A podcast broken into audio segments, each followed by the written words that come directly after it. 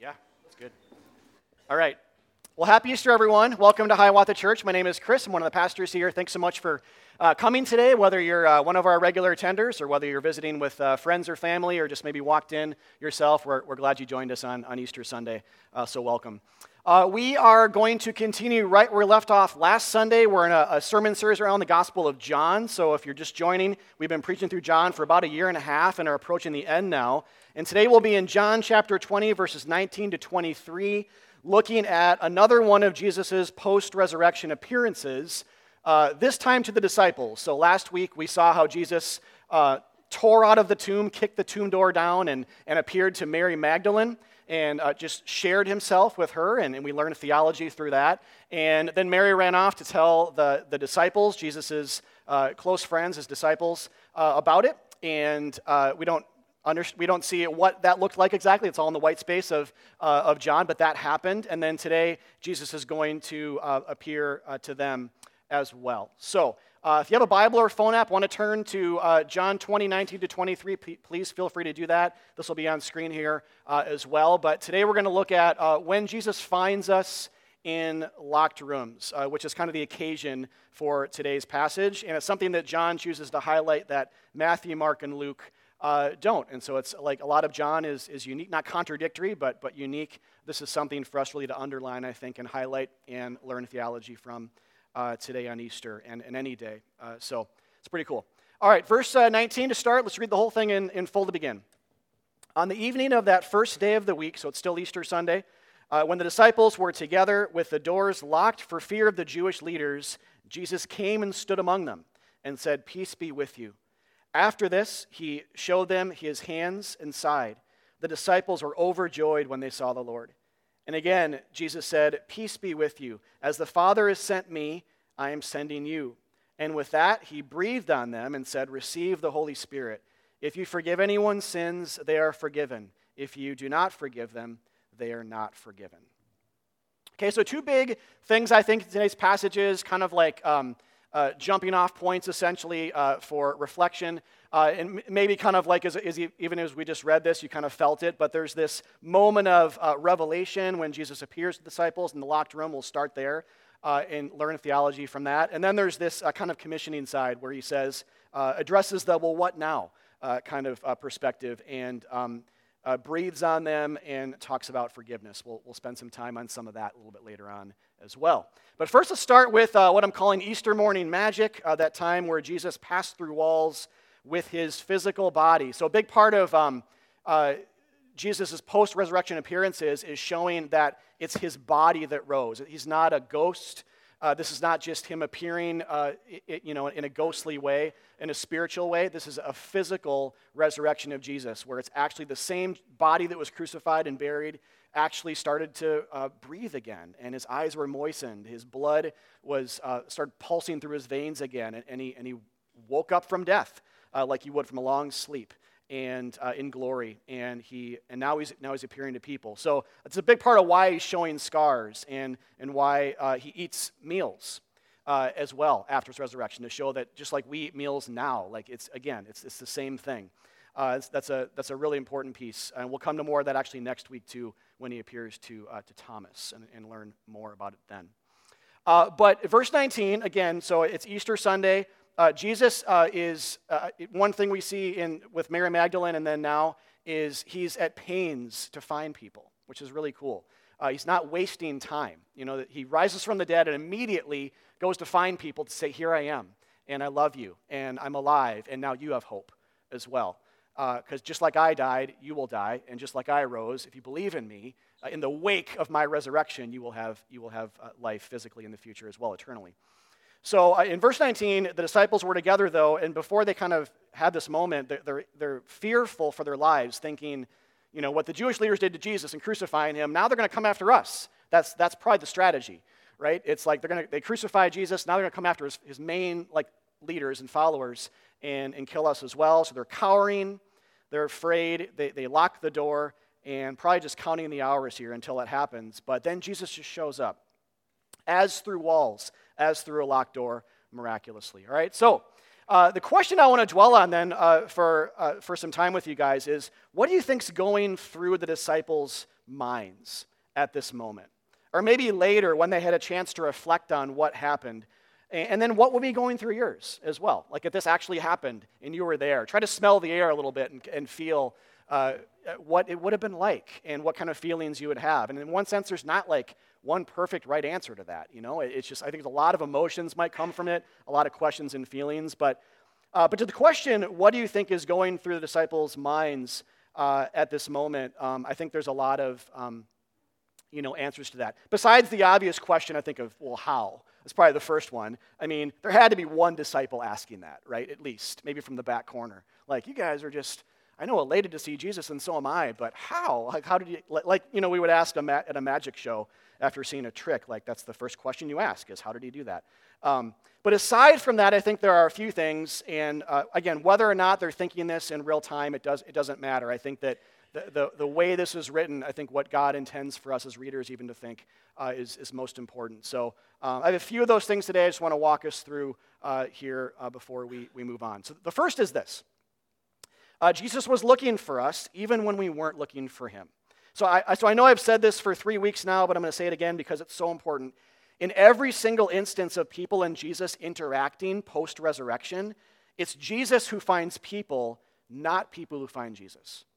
Uh, that, that, like if you're keeping score, uh, and that's actually one good thing to kind of keep score when you read, uh, if you tally it, it's always Jesus appearing out of nowhere to people uh, who are looking, sometimes looking for him, but they don't recognize him even. Or in this case, it's heightened because it's Jesus finding people through walls and in locked doors. And so it's always one way, where Jesus is the revealer, he's the finder, uh, not the other way around. And so a related thought from the disciples here might have been something like, he must have really wanted to be with us.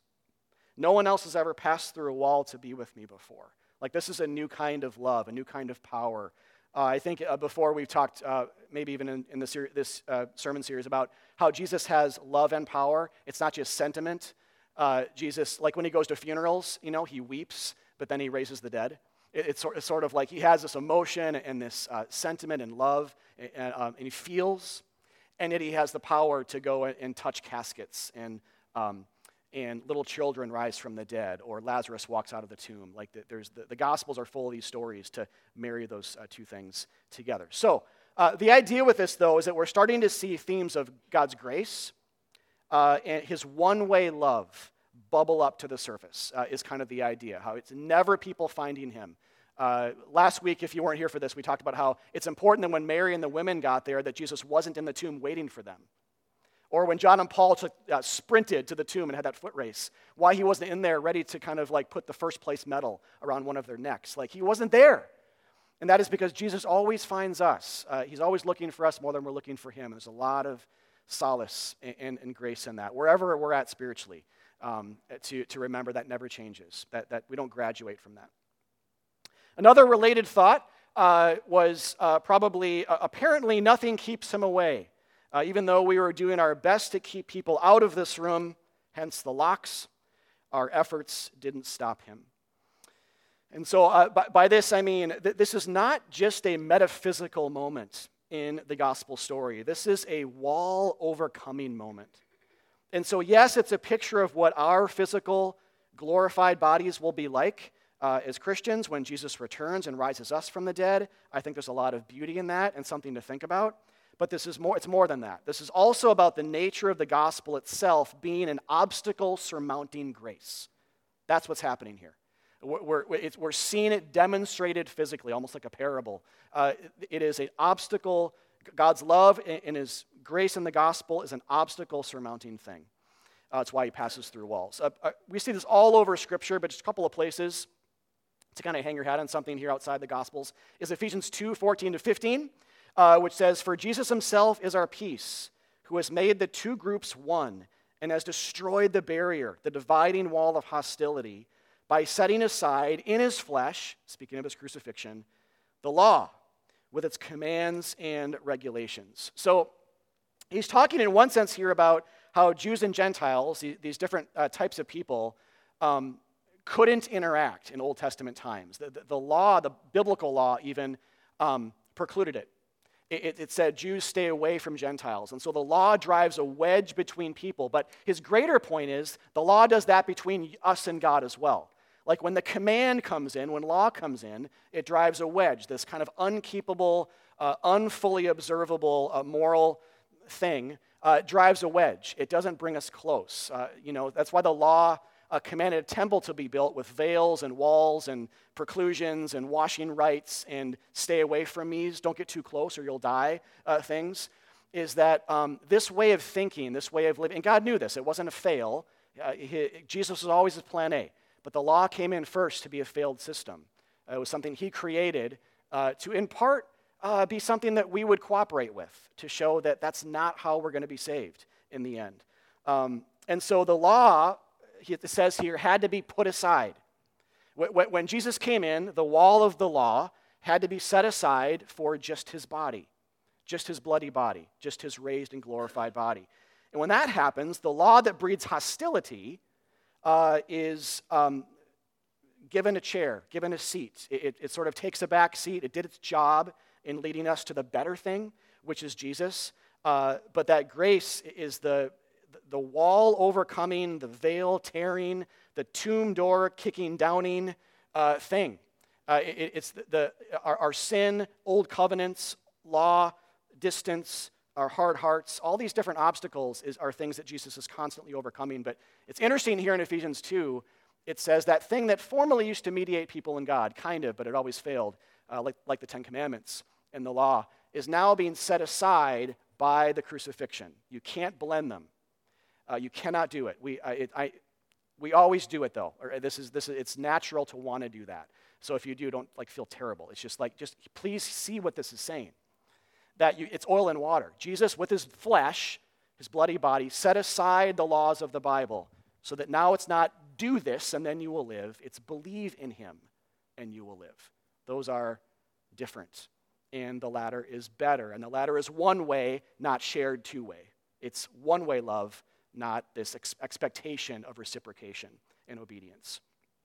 Uh, Romans 8 38 to 39 says, For I am convinced that neither death nor life, angels nor demons, neither the present nor the future, nor any powers, neither height nor depth, nor anything else in all creation.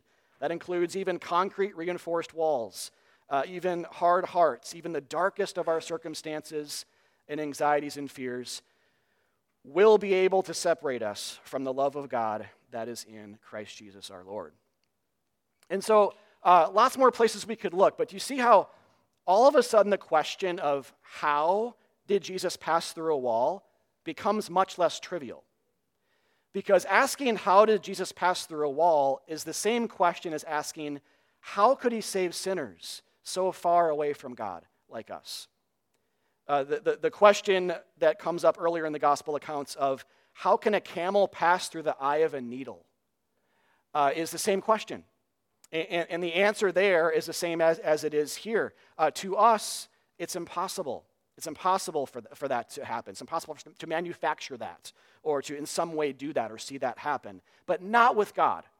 All things are possible with God because we're saved by His grace, uh, not our moral acuity. All right, then this last, uh, or approaching last, I think la- almost last year, uh, thing I think that they um, uh, would think here, are thinking is, is Jesus going to be upset with me? Uh, me, cowering in fear in this locked room. Or, so, so what is his, um, the master's here. Uh, our, our, our, Lord is here. The risen, uh, risen Jesus is here. What's he going to think of us in, in this place of, um, of cowering and disbelief and fear? So, um, so don't miss this one. This is, a, this is a really big deal. This is, this is not the disciples' most shining moment. They, they clearly did not understand or believe Jesus when he said he would rise from the dead. They clearly did not understand or believe Mary Magdalene, who had just like two seconds ago told them he was alive. Uh, so th- there's a level of cowardice here in fearing the Jewish leaders uh, who would do the same to them, as I said before, especially uh, for Peter who, if uh, you remember earlier in the story, Peter's one of the, the disciples. Peter, earlier in the story, said he would die for Jesus. He kind of raised his hand and, uh, and said, um, that was during the foot washing thing where, where Peter says, You'll never wash my feet, Jesus. I should wash yours. And, and, Jesus, and this big paradigm shift for him, he said, Jesus says, absolutely not. If I don't wash yours, you have no part with me. Like, you have to understand the gospel is about me serving you, not you serving me. And uh, makes a bit, and he comments on that for a bit, and then Peter's like, goes back all in and says, actually, um, I will die for you, Jesus. I'll lay my life down for you. And Jesus says, really? Uh, you know, uh, and, and pumps the brakes. And, um, but it's a, it's a big story arc moment for Peter and for all of us, it, a paradigm shifting moment where, he still doesn't get it uh, here, but um, he's coming to, to, to, get it. But that the gospel is really that one way, uh, where all other gods, all other religions say, bleed for me. Show me that you have devotion. Show me you care. Serve me. Do my bidding. Do my will. The God of Christianity says, I will bleed for you. Uh, my will is that you come to believe in me and have life in my name. Uh, th- that's my will. You see how, see how different that is? It's not even like, there's, there's like no room for those to cohabitate. They, they just can't. Uh, they fight, they, don't hold hands. Um, and so, uh, so Peter here, though, if you remember when he said that, it kind of seems like here in this moment he's lobbying for a little bit more self preservation, doesn't it? He's not exactly like lining up to say, I'll die for uh, Jesus or this ideal. He's, uh, he's self preserving. Um, but here's the thing so, in light of all of this, instead, this is what makes Jesus' appearance through the wall and what he does or says right when he comes through the wall uh, so incredible. Instead of rebuke, Jesus shows his scars. Instead of rebuke, Jesus shows patience and love. He, he shows restraint. Uh, he doesn't expose, he doesn't pull the blanket off and expose their nakedness uh, and their failure. Uh, he just shows his loving scars. He, he shows where he was pinned to that cursed tree. Uh, and, and that's it. Uh, and I, th- I, think it's a moment for us as readers with this, uh, uh, Christians especially, but for those of you who are not, not Christians yet too, um, is what do we, like when you sin and, and fail, who is Jesus to you in that moment? What's he like? Uh, is he disappointed with you? Is he like, oh my gosh, you know, you got to be kidding me? Uh, again, you know, or I told you not to, whatever. Uh, or is he like this? Does he show you his scars constantly? And I mean in your worst moments. That, that's where, like, your theology kind of shows its true mettle. Like, is it good or bad theology, right? It's like, in your worst days, is he still, peace be with you? I love you. I'm coming to rescue you. Look at my scars. That's enough for you. Or is he, you know, I, I, am I'm, I'm tolerating my people, or like this is such a burden for me. Like, and it, it might sound silly uh, when I say it that way, but it, it's, it, I, I, would say it's the default uh, operating mode of the heart uh, even as Christians, to, to default to that kind of like way of thinking about God. And these stories exist for this reason uh, to, to correct us, to, to bring it, to show us how much it's about grace. You see, if it was at all about what you do, Jesus would not appear this way to the disciples.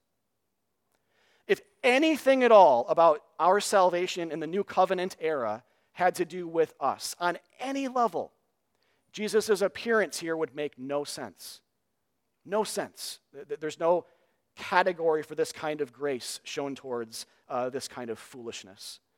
And so you could say here that, that I think uh, Jesus, he has a low anthropology, uh, meaning he doesn't uh, expect much of his disciples, if anything at all, because grace doesn't expect anything of us except to receive it. Uh, so again, I'll just say that the, the fact that the disciples are fearful here at wits' end, living the most unimpressive life imaginable. And Jesus still finds them with this kind of scar showing gracious posture. Man, it's like, it's nuts, isn't it? It's crazy. And we wouldn't naturally think this without the Bible showing it, showing it to us. Uh, it is, as Jesus says, the epitome of peace for our souls. And, and this is our story too. And so, so John 20 then isn't uh, just, wow, Jesus passed through walls. Uh, John 20 is, Jesus passed through hell to get to me. And, my best attempts at keeping Jesus away in my sin and disbelief didn't work. He overcame them. He's stronger than. My sins are many. His mercy is always dialed up past our sin and, and our best attempts at locking the door so God can't get in. Like, if that's not good news to weak and weary sinners like me, like, I have no idea what is. You know, again, on your worst days, worst, not best, uh, Jesus has the key. He passes through walls. He has the will, the love, and the intent to, to get to us, um, not to crush us. All right, so this last uh, question um, is uh, so what happens now? Uh, sometimes when I, when I read this story, I picture one of the disciples after the euphoria of the moment dies down a bit, like looking around and saying, Well, this is great, but what do we do now? You know, or something like that. Uh, I think it's an appropriate question, uh, right? After you, see, after you see Jesus, who said he's the Son of God and will do this, like, well, what happens next? And Jesus addresses that in this passage. Not that it's exhaustive here in John's account, but he addresses it. He starts to talk about this, like what's going to happen.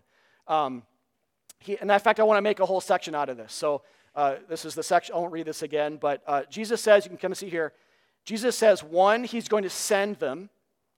Uh, two, then he breathes on them, which is kind of odd, and says, receive the Spirit. But it's important because it's a callback to Genesis chapter 2 when God breathes life into Adam's nostrils, the first man.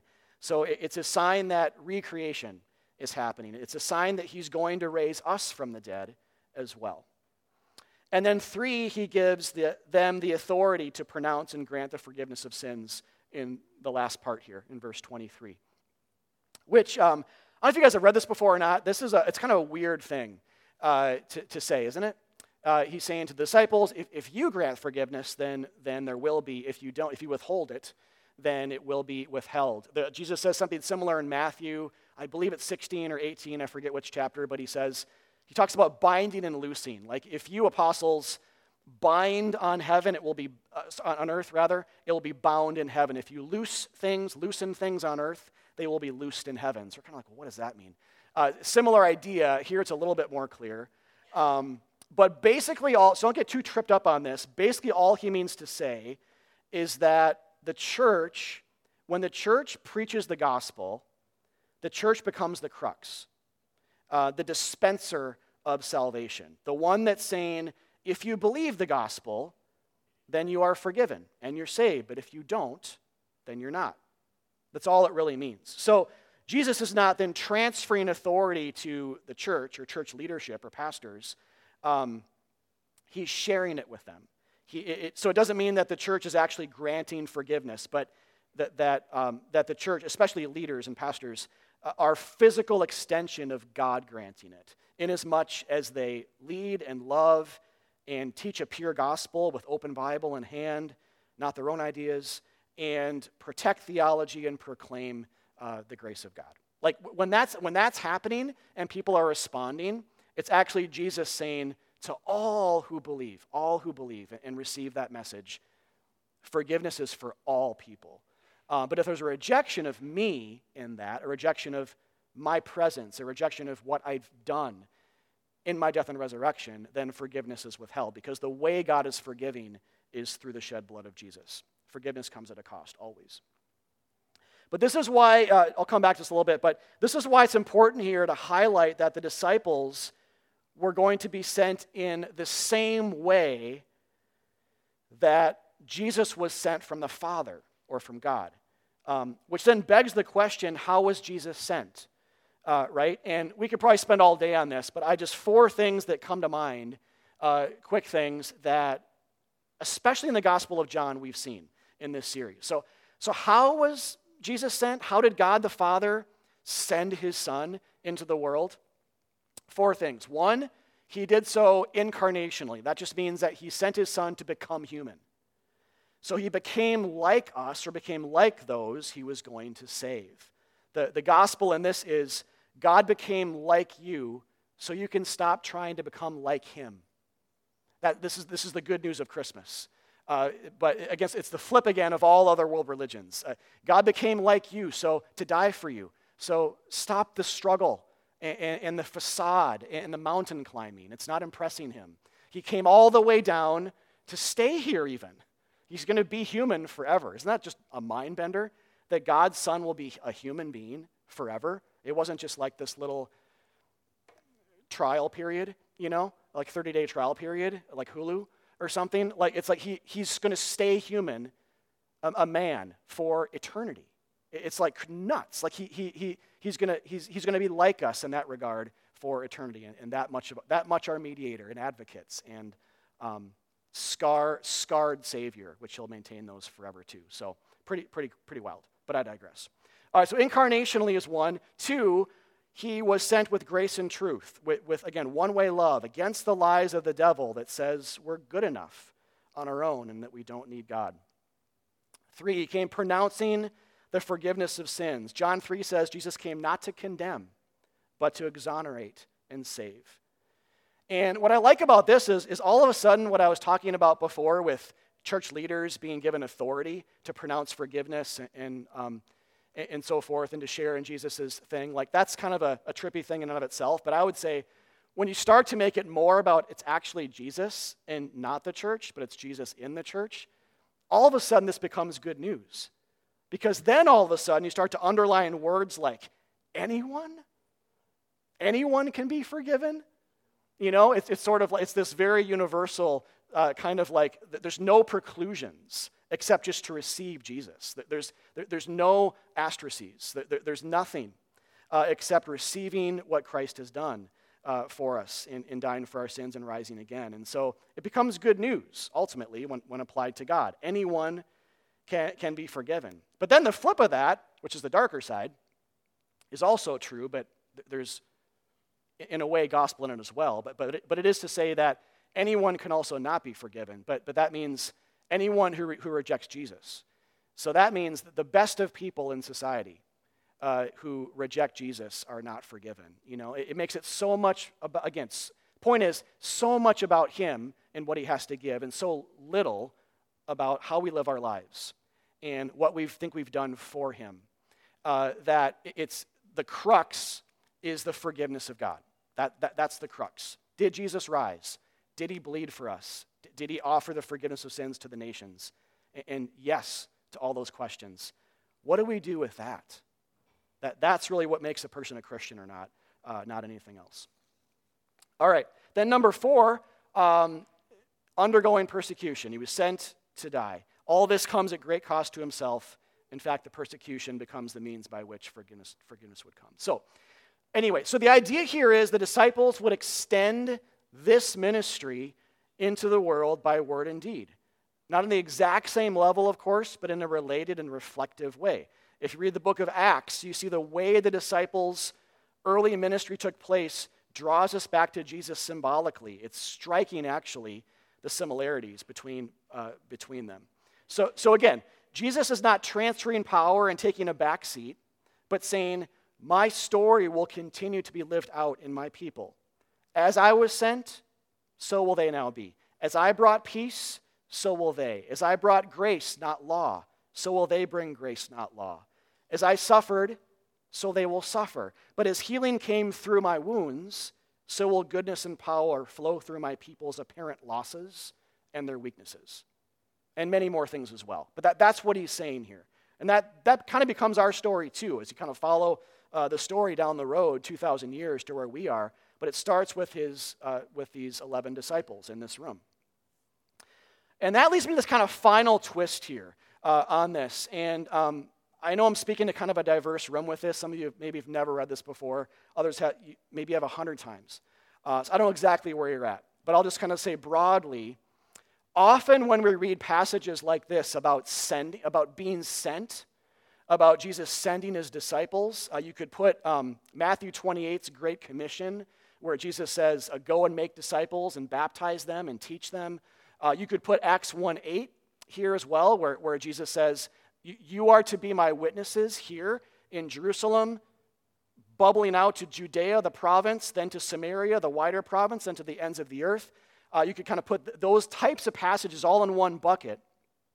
And I'll say, Often, when we read them as Christians, we put ourselves immediately in the place of the disciples. And we place ourselves under that kind of impetus or that call to go. And the reason we do that often is because we're hardwired to look for things to do in the Bible rather than things to believe in. This is just kind of our natural bent. I kind of hinted at that a little earlier in the sermon.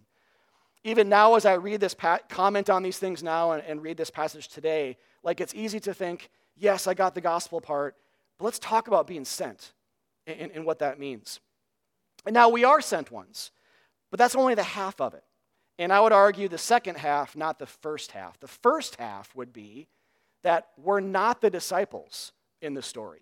Uh, Jesus, at least initially here, is not talking to you, he's talking to the 11, which places us then outside the circle as ones who were sent to. Not immediately the, sent, the sending ones or the sent ones, but the ones who were sent to. So, John 20 is about Jesus triumphantly rising from the dead, then sending his friends to tell the world about it. And because that happened, because this is history and not just theology, here we are in our, our small you know, corner of the world, distanced from this moment by thousands and thousands of miles, oceans, time, language barriers, and the like. And yet, most of us, and actually all of us, because you're hearing it today, if it's your first time hearing the gospel, you're hearing it today, but I was going to say most of us have heard and believed in Jesus uh, uh, because someone told us about him, because this happened. Because Jesus said to his friends, Go, uh, tell someone that I'm alive. Mary Magdalene actually was the first one. Uh, then the disciples uh, get it from there, and, and, they're sent, and the church is born uh, in, in the book of Acts.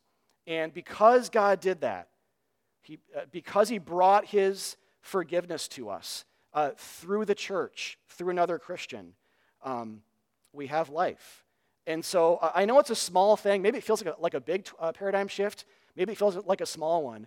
But it's very easy to forget. Uh, it, it is, um, if you don't know this yet, it, it's uh, a natural inclination. Like you will all, probably always have this rest of your life, and, and that's normal. Uh, to read yourself into stories more than you should, Bible stories. Like, oh, this is about me, or this is for me, or this is, I need to do something now in light of this. Now that I've heard it, I, am I'm sort of under the gun, and now I, I need to. So you think more about being sent than you think about the wall crashing love of, of Jesus. And, and so, but to see it the other way, as though we're on the outside, as though God saw Christians living in this crazy place called Minneapolis uh, 2,000 years later, and knowing that the gospel would get here eventually, when, as he said to his 11, go, all of a sudden we look at this more through the lens of, man, God loves me. He really wanted me to hear that he's alive. And, and so he said these things. It, but it's, it's the same with the, the walking through wall motif. Uh, if the first or worst only thing we think about when we read that whole thing of Jesus going through the wall is cool, I can't wait to do that myself, instead of God has done that for me to get to me in love, then we miss the point. We miss the whole point, actually, the whole point. So, the only way to be effective sent ones uh, and sent churches uh, as Christians is to know that we are constantly being moved toward by the risen Christ, who shows us his scars, not as an ascetic religious ideal to follow. He doesn't say, Where are your scars? Uh, but gives us a demonstration of love and a call then to share that message to all who will hear even if it comes with persecution and hatred and misunderstanding, or even death. Um, because in the end, nothing will keep us from the love of God, uh, not even not even death. And so, um, I just want to wrap up today with uh, going back to verse 23 and um, kind of in the spirit then of what Jesus is saying there with that authority piece of Jesus um, sharing his authority with the church to grant forgiveness of sins.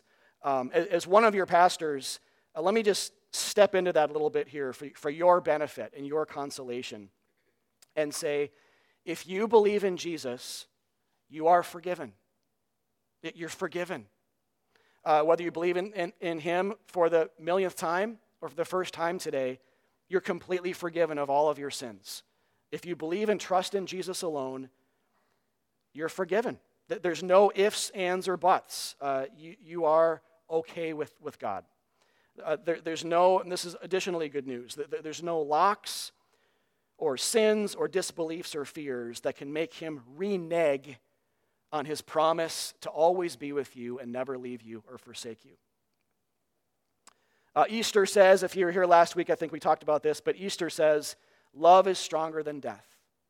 There, there really is a power greater than death. And it's not just this, uh, uh, you know, sentiment for us. It's not just a movie quote. Is the Princess Bride say that, doesn't it? Like, uh, death can only uh, delay love for a while or something, or I forget the quote. But anyway, we have our stories, right? We have our stories that we love and we, we watch on repeat because it, it does something uh, for us and um, warms us. But at the end of the day, it's just kind of sentiment because there's no power. But the love of God is eternal.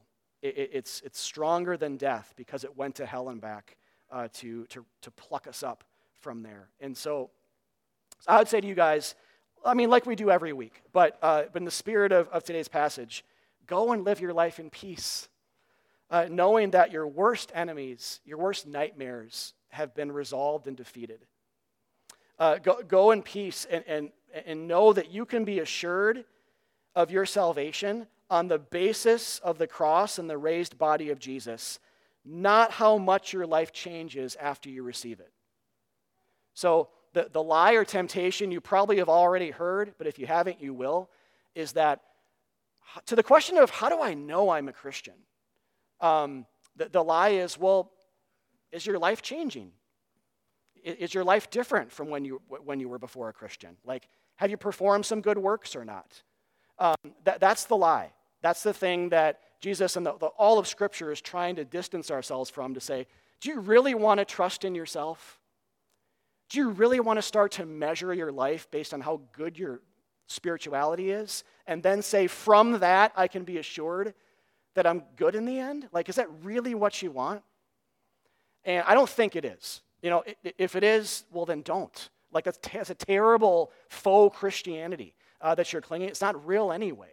Uh, come away from it. Move back from that and say, the way I can be assured that I'm going to live forever is by nothing I ever do pre or post conversion, but by looking at the cross and staring into the empty tomb and saying, God did something here for me. And it's bigger than me. It happened before I even lived and the message of it is going to be here long after I die. Uh, it's not about me. Life's not about you. The gospel's not about you. And your, your assurance of salvation's not about you. So I, I, I would say, please stop thinking that. I'm saying this myself as well. Please stop living that type of faux Christianity that reverts back to works. Starts well with grace, but doesn't end well with grace. It ends poorly with how are you doing? How are you? Are, are you living a life worthy, showing devotion to God? Um, the way you know God's love is not by that. The way you know you're going to make it in the end. Again, what's the crux, right? At the end of the day, the crux is what are you doing with Jesus? Is he enough for you, or is he just a little bit of something? Are, is he on the shelf, or is he everything? Um, and at the end of the day, then for Christian or not, in the room and myself, uh, all of us, this is the message we're confronted with at the end of the day is Jesus is alive. He crashed through walls and locked doors. Uh, he discarded old covenants and law, setting them aside. He tore through your sin. Nothing you did could keep him away. Isn't that amazing? That's how much he loves you guys. Um, don't graduate from that. How could you? How could you even? Receive it, grow in it, be strong in it, breathe it in. Let it be, in fact, let it be breathed on you by the one who gives life to dead things, uh, and, and be raised with him now, spiritually and, and forever physically, uh, when he returns. Let me pray. Father, thank you uh, for this passage today. Thank you for this Easter Sunday, uh, a reminder that uh, death is whimpering in the corner of the empty tomb having lost the battle of the ages uh, to the Son of God. Uh, thank you that we have all the hope in the universe now because of that to live forever. No matter how bad our life gets, no matter how bad of Christians we think we are, um, no matter how many lies we listen to about judging ourselves uh, based on um, religious or moral merit as we live out our faith on a day to day basis. at the end of the day, that's not really it. It's not about that. Uh, it's about you and what you have to give us constantly. You are, you are the daily bread, not us.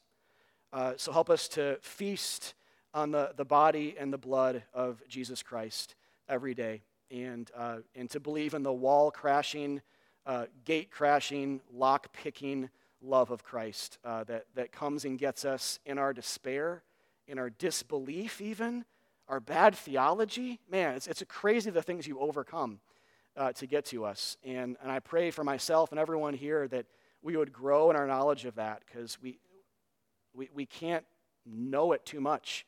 It's impossible. We can't go deep enough into it in this life. There's always more of you uh, behind the next door. And so uh, help us in community and with each other and with an open Bible in hand to continue searching these things out that we might bask in your grace forever. And, and then to be sent uh, through all of that, to be sent with right motive, uh, with the best news in the universe uh, to more and more people in this city uh, and, and beyond. In Christ we pray. Amen.